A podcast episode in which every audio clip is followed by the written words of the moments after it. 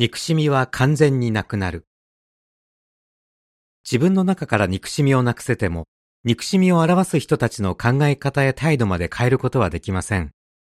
世界から憎しみを完全になくすことはできないのでしょうか聖書によると、エホバ神だけが今の世界に見られる憎しみの連鎖を根絶できます。聖書には、神がどのように憎しみをなくすかが書かれています。神は憎しみの根本原因を取り除く。1、悪魔サタン。神に反逆したサタンが憎しみに満ちた世界を作り上げてきました。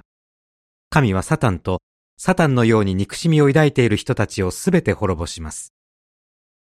2、憎しみに満ちた世界。神は憎しみの火種になっているものをすべてこの世界から除き去ります。憎しみを駆り立てている腐敗した政治や宗教、人々を搾取している貪欲な商業体制などです。3. 人間の悪い傾向。聖書によると、人間はみんな罪と不完全さを受け継いでいるので、悪いことを考えたり行ったりする傾向があります。憎しみを抱いたり、憎しみに駆られて行動したりするのはそのためです。神は私たちが罪と不完全さの影響から自由になれるように助けてくれます。その結果、私たちの中にある人を憎む傾向は完全になくなります。聖書は憎しみのない世界を約束している。1、不公平や差別に苦しむ人はいなくなる。将来、神が天に立てた王国の政府が地球を治めるようになります。その政府の下では公平な統治がいつまでも続きます。神は今の世界に見られる偏見や差別、不公平をすべてなくしてくれるのです。2、すべての人が平和に暮らせる。戦争や暴力で苦しむ人はいなくなります。地球は平和を愛する人たちだけが住む安全な場所になります。3. 誰もが理想的な環境でいつまでも暮らせる。世界中の人々はお互いに愛し合うようになります。傷ついて辛い思いをしたり、他の人に悪感情を持ったり、過去の嫌な記憶に悩まされたりすることはありません。憎しみから自由になり、豊かな平和をこの上なく喜ぶようになります。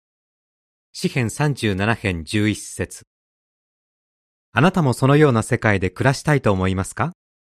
今でも聖書の言葉を役立てて憎しみを捨てている人たちが大勢います。世界中のエホバの証人は、国籍や人種、文化が違っていても、お互いに愛し合い、家族のような絆で結ばれています。エホバの証人は、偏見や差別、不公平な扱いを受けた時にどうしたらいいかを聖書から伝えています。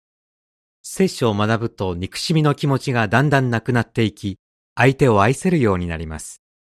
また、感謝してくれない人や自分を憎む人にも親切にする方法を学べます。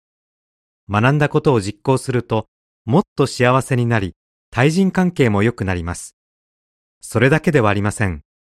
神の王国が統治する憎しみのない世界で生活するにはどうしたらいいかを知ることもできます。jw.org でいつまでも幸せに暮らせますの冊子をご覧ください。無料のオンライン聖書講座いくつかの言語で利用可能で学ぶこともできます。記事の終わり。